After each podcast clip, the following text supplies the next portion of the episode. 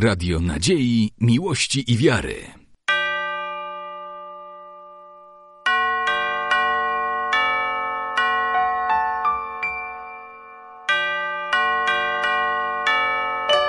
Radio Ortodoksja. Witam serdecznie, drogich słuchaczy Radia Ortodoksja. Przegląd prawosławny oferuje bogate treści. Zaczynamy od ważnego wydarzenia, jakim jest założenie kamienia węgielnego podbudowy nowej cerkwi we wspólnocie monasterskiej w Zaleszanach, gdzie posługę niesie mniszka Katarzyna Mnieczyporuk i dwie posłusznice. E, jak wiemy, Zaleszany znajdują się w bliskim sąsiedztwie Sak, dwa monastery e, w jednym miejscu. To duża duchowa radość. Miejsce na pewno nieprzypadkowe. Miejsce upamiętnia męczenników ziemi podlaskiej. E, w tej wsi właśnie 29 stycznia 1946 roku, oczywiście 1946 roku, zginęło 17 osób, w tym 10 dzieci. W 2013 roku pewnej kobiecie, która modliła się w skromnej zależanckiej cerkiewce, w czasie kanonu eucharystycznego objawiła się Bogorodzica w ikonie. W jej otoczeniu znajdowało się siedmiu aniołów, u dołu płonący dom z jednej strony, a z drugiej grupka, trojga dzieci też w płomieniach. Potem głos, miły głos kobiety kilka razy w nocy jej przypominał, żeby doprowadziła do napisania tej ikony. Kobieta była chora na raka, i po tym objawieniu choroba ustąpiła bez żadnego śladu. Powstała taka ikona Bogorodzicy Zaleszańskiej ikonie. I teraz naszemu pokoleniu przypada radość, bo jest to zawsze radość, znoszenia nowej cerkwi, której wizualizację zamieszczamy na czwartej stronie przeglądu prawosławnego. O jubileuszu 150-lecia istnienia Katedralnej Cerkwi Świętej Marii Magdaleny w Warszawie pisze Ałama Tręczyk obszerny reportaż i z uroczystości, ale także i z jej budowy. Cerkiew wzniesiono wtedy na obrzeżach miasta na pracę. Najpierw, planowało, najpierw planowano wznieść jednokopułową, potem jednak powstała pięciokopułowa i 150 lat temu przy wyświęceniu tej cerkwi ówczesny dziennikarz pisał, że należy do najpiękniejszych cerkwi, e, e, która znajduje się na prawobrzeżnej w prawoprzecznej Warszawie o stylu bizantyjsko-ruskim. Najpiękniejszy i najprawdziwszy styl bizantyjsko-ruski. Cerkiew w swojej historii ucierpiała, zwłaszcza na początku powstania y, na początku powstania y, warszawskiego w 1944 roku. Cerkiew, ale i wierni. Wtedy, podobnie jak w Zależanach, zginęło 17 osób. Yy, dwa lata później. Tak, tu też zginęło 17 osób od kul faszystowskich. Byli to seminarzyści i pracownicy kancelarii metropolitalnej a cerkiew w czasie II wojny ucierpiała w ten sposób, że mm, bomba trafiła w kopułę główną i mocno ją uszkodziła. Teraz mm, mamy cerkiew w doskonałym stanie, głównie dzięki staraniom obecnego metropolity Sawy, który doprowadził i do jej remontu z zewnątrz i wewnątrz. Przybliżamy jeszcze uroczystości na Świętej Górze Grabarce, które były jak, jak każdego roku wielkimi uroczystościami religijnymi, ale także z wizytą ważnych gości. Tym razem Świętą Górę odwiedziła wicemarszałek Sejmu Małgorzata Kidawa-Błońska, pozdrowiła wszystkich w imieniu parlamentarzystów i powiedziała ważkie słowa, że zło można dobrem zwyciężać w odniesieniu do prawosławnych. Do monasteru Świętego Krzyża nieprzypadkowo we wrześniowym numerze, jako że będziemy świętować święto podwyższenia Krzyża Pańskiego, zaprasza Andrzej Haryło. Jest to jeden z, dwu, jeden z 27 monasterów jerozolimskich o niezwykle starej historii, bo sięgającej V wieku. Andrzej Haryło pisze, że został on założony na miejscu związanym z praojcem Abrahamem, któremu Bóg objawił się w postaci trzech aniołów pod dębem Mamre. I ci aniołowie zostawili trzy drewniane kije, które Abraham przekazał Lotowi, aby ten posadził je niedaleko Jerozolimy i podlewał wodą rzeki Jordan. I po pewnym czasie te kije wypuściły pędy i wyrosły jako jedno drzewo połączone trzech, z trzech. Była to sosna, pienia i pinia, cyprys i cedr. I na ikonie widzimy bardzo dziwne drzewo mm, o trzech różnych pokrojach liści czy igieł podlewane przez mnicha. Z tego drzewa został zrobiony krzyż pański. Autor opisuje tutaj także i wyprawę świętej Heleny, która odnalazła krzyż, w jaki sposób odnalazła krzyż i pisze też, gdzie znajduje się, go, znajduje się jego cząstki. Najbardziej tragicznym tekstem który zamieściliśmy w tym przeglądzie, to Michała Abdali Zanikający chrześcijanie. Rzecz dotyczy Syrii, Turcji, Iraku i Iranu.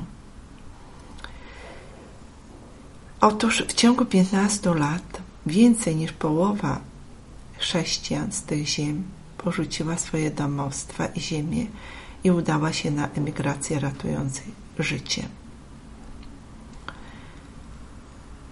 Przez tę ziemię przetoczyły się pustoszące wojny państwa islamskiego. Ale nie jest to tekst jedynie o współczesności. Autor, profesor, który pracuje jednocześnie w Akademii Rolniczej w Poznaniu i na Uniwersytecie Adama Mickiewicza, który sam należy do fali emigracji, ale tej wczesnej, sprzed 40 e, lat, bo jako student trafił tutaj do Polski. Ale jego cała rodzina też musiała wynieść się z tamtych ziem. Rodzinę znam, mm, autora też znam. Przez dwa tygodnie e, kiedyś spędziłam z rodziną jego e, czas w Suderdale koło Sztokholmu. To jest aż 60-osobowa rodzina, która była zmuszona do emigracji, głównie z Irak, Iraku i z Libanu. Ale okazało się, że to nie była ostatnia fala emigracji. Największa nastąpiła właśnie na naszych oczach, naszych czasach, za czasów akcji państwa islamskiego. Michał Abdala utożsamia się ze wspólnotą Asyryjczyków i z tą kulturą, która na tych ziemiach trwała blisko 4000 lat. Proszę sobie wyobrazić, że trwała, mimo że toczyły się różne wojny. Na różny sposób chrześcijan niszczono, bo potem oni bardzo wcześnie przyjęli chrześcijaństwo Asyryjczycy a jak wiemy, wydali wspaniałą kulturę mm, w czasach przedchrześcijańskich. I mimo, że były tam różne wojny, masakry, szczególnie trudny był wiek siódmy, kiedy zrodził się islam i kiedy bardzo szybko rozprzestrzeniał się w Azji Mniejszej i kiedy podbijał wspólnoty chrześcijańskie. Przeżyli też wiek XIII,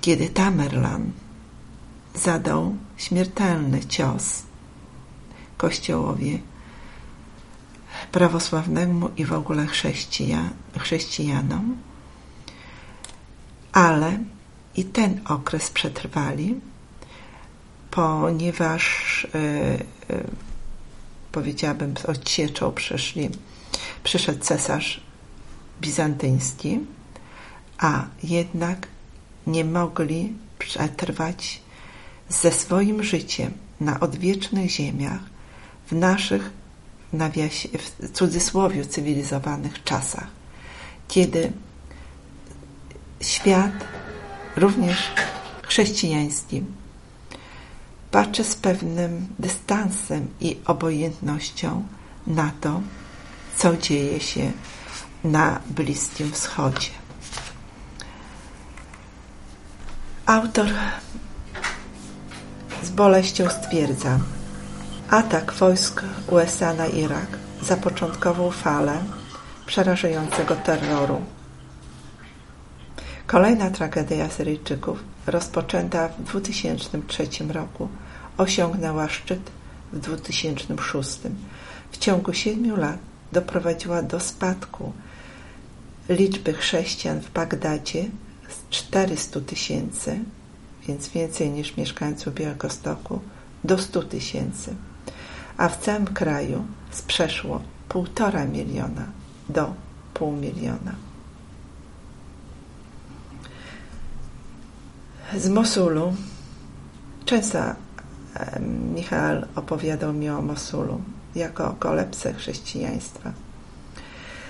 Z Mosulu i z innych miejscowości w Dolinie Niniwi, między innymi z miasta Kwaragosz, nazwanego, nazywanego największą wyspą chrześcijaństwa w Morzu Muzułmańskim, musiało uciec ponad 200 tysięcy Asyryjczyków. Jego refleksja końcowa.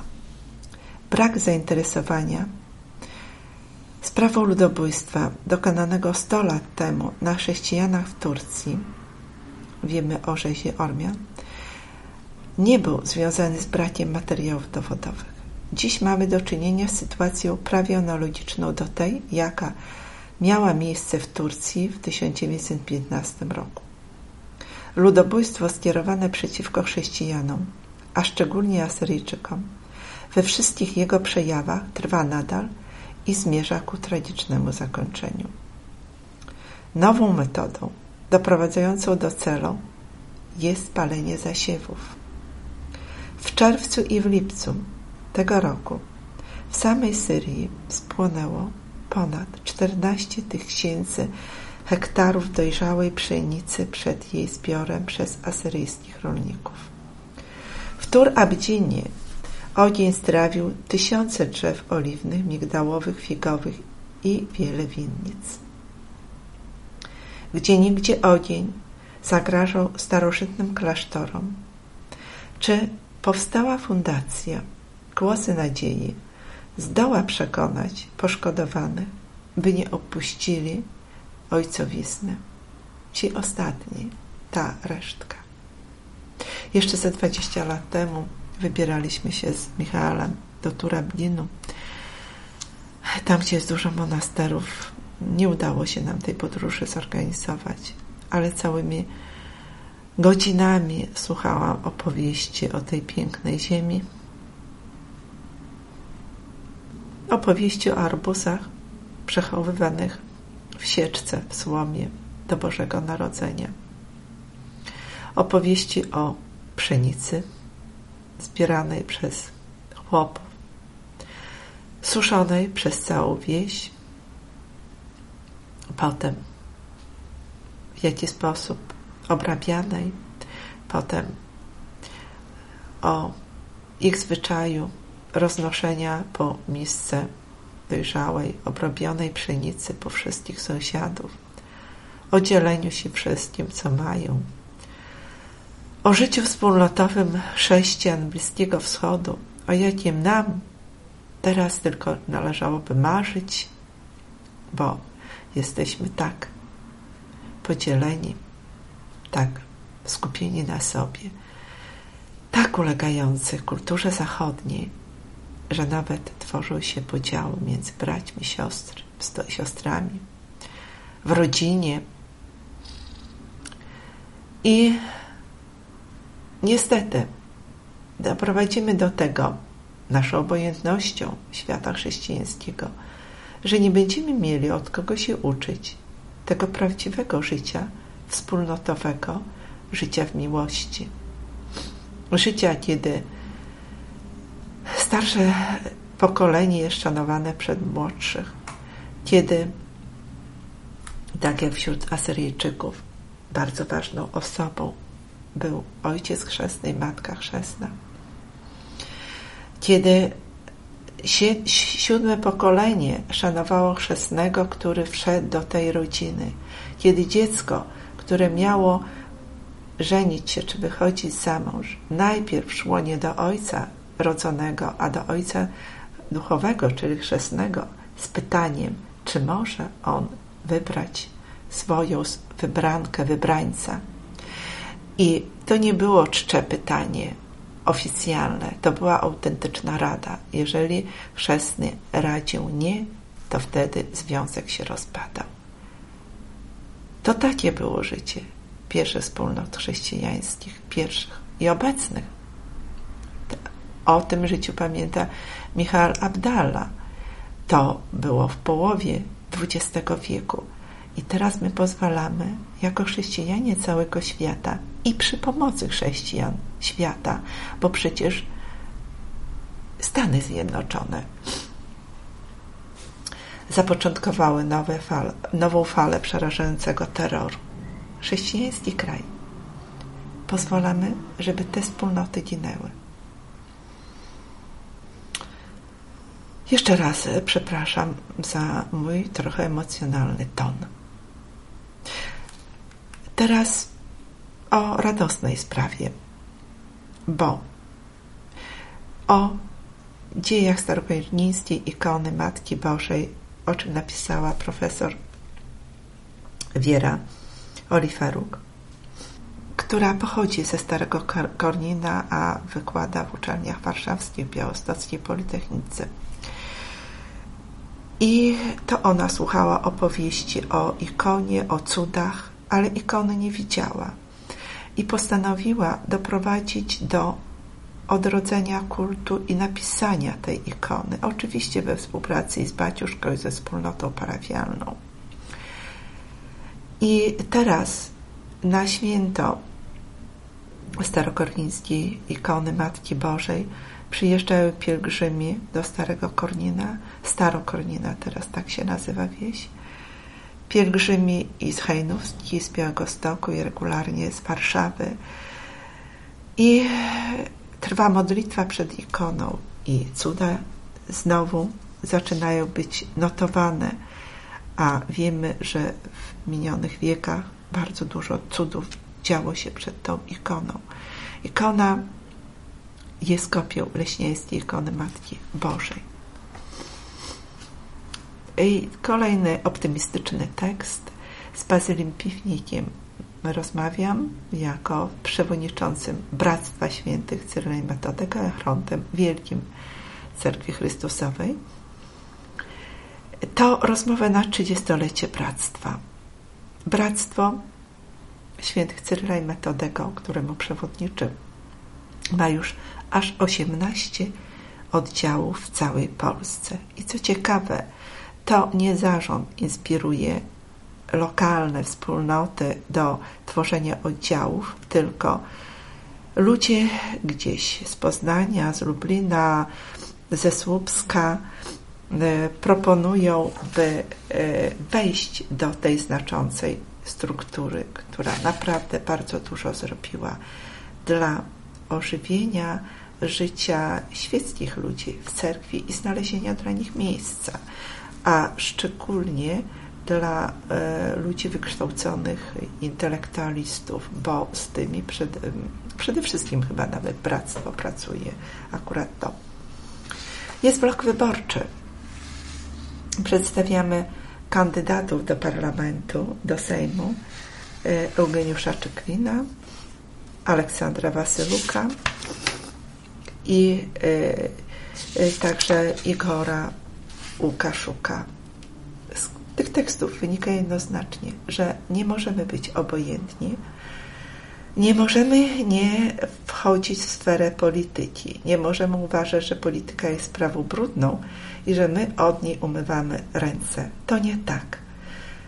Bez naszej obecności w parlamencie, czyli na najważniejszym forum decyzyjnym, nasz głos nie będzie się liczył. I jeszcze chciałam e, przybliżyć tekst Unia skłóca. To drugi odcinek, chociaż one mogą być czytane zupełnie samodzielnie. To jest opowieść o książce Włodzimierza Osadczego, profesora z Lublina, który Unię przedstawił brzeską w tradycji polskiej, rosyjskiej i ukraińskiej.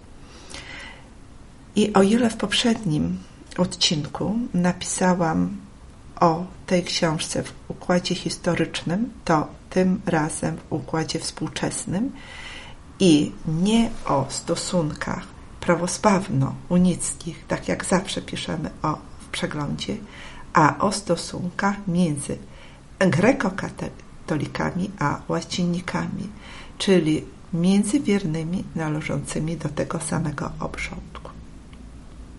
I otóż, mimo że ponad 400 lat trwa Unia na tych ziemiach i była ona wprowadzana przede wszystkim metodami politycznymi, ale potem znajdowała bardzo silną opiekę ze strony i Kościoła Rzymskokatolickiego Rzeczypospolitej, ale także i Watykanu. I e, także kiedy w czasach komunistycznych w Republice Y, ukraińskiej, y, socjalistycznej oczywiście, Unia była zniesiona i zakazana, to Kościół rzymskokatolicki wspomagał ten Kościół w sposób podziemny, w ten sposób, że unici mogli korzystać ze wszechstronnej pomocy łacinników. Chodzili do kościołów rzymskich w rzymskokatolickiej katedrze lwowskiej stanowili 80% wiernych. E, rzymscy katolicy wspierali unitów materialnie. Wspomagało ich około 300 duchownych działających w ukryciu i kilku biskupów. To dane z lat 70. Rzymscy Rzym, rzymscy duchowni cierpieli prześladowania za pomoc unitów. I cóż się okazało, że zaraz po odzyskaniu niepodległości przez Ukrainę rozeszły się drogi katolików i rzymskich katolików i unitów. Prysła braterska miłość, ofiarność. A teraz zacytuję autora. Ofiarna miłość łacienników została połknięta z pierwszymi łykami wolności. Od razu po upadku Związku Radzieckiego. Nasiągnięty banderowskim nacjonalizmem ukraiński kościół grekokatolicki nie może być przydatny w dziele szerzenia katolicyzmu w Rosji. Tak czytamy w Unia Triplex. Powstały ogromne nieporozumienia, zatargi, konflikty między w ramach jednego kościoła tylko dwóch obrządków. te konflikty zwróciła II wojna światowa i czasy powojenne. I wiemy o tym, o mordach przeprowadzanych przez banderowców na Polakach, e, katolikach. I mordowali nie prawosławni, mordowali właśnie unici, mordowali swoich braci. Bo przecież Stepan Bandera jest unitą, jest synem Andrija Bandery, a Andrzej Bandera był księdzem grekokatolickim. I ukraińska cerkiew grekokatolicka rozpoczęła nawet proces beatyfikacji księdza Andrija Bandery. Także obecnie autor żali się, że znika wszelka symbioza między dwoma przodkami. Brak nawet spotkań na odpustach i konferencjach. Że ideologia nacjonalistyczna przywieziona z emigracji ze Stanów Zjednoczonych, bo tam wyjechało dużo unitów, tworzyli Ukrainian Catholic Church, e, jest krzewiona teraz w seminariach grekokatolickich, a nawet w grekokatolickim seminarium w lubelskim. Że ten kościół współpracuje z oligarchicznymi, nacjonalistycznymi strukturami na Ukrainie. Grekokatolicyzm stał się jedną z najbardziej unarodowionych konfesji na współczesnej Ukrainie. Tak sumuje autor książki. I teraz zadajmy pytanie, po co, komu była potrzebna Unia? Unia miała być pomostem do dojścia aż do Moskwy i yy, zlatynizowania prawosławnych. Tak się nie stało.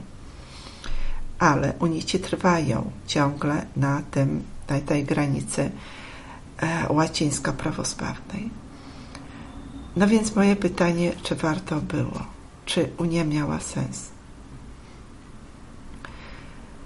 Unia, która powstała jako rezultat wysiłków teologicznych, intelektualnych i cywilizacyjnych Zachodu i Kościoła Rzymskiego.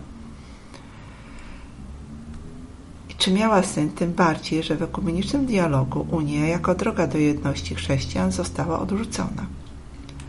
I tutaj zaskoczenie. Autor odpowiada: Warto było,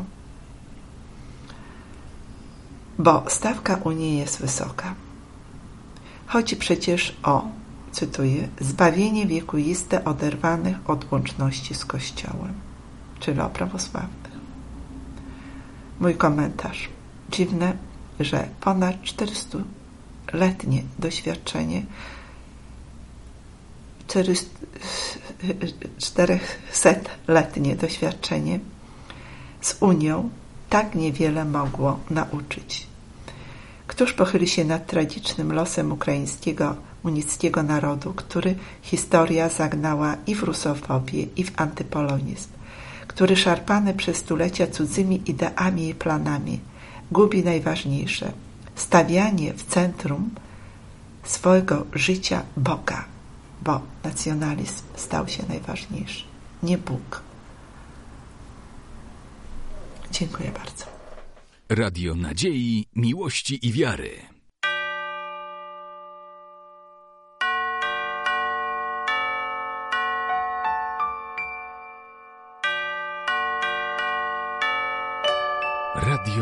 Ortodoksja.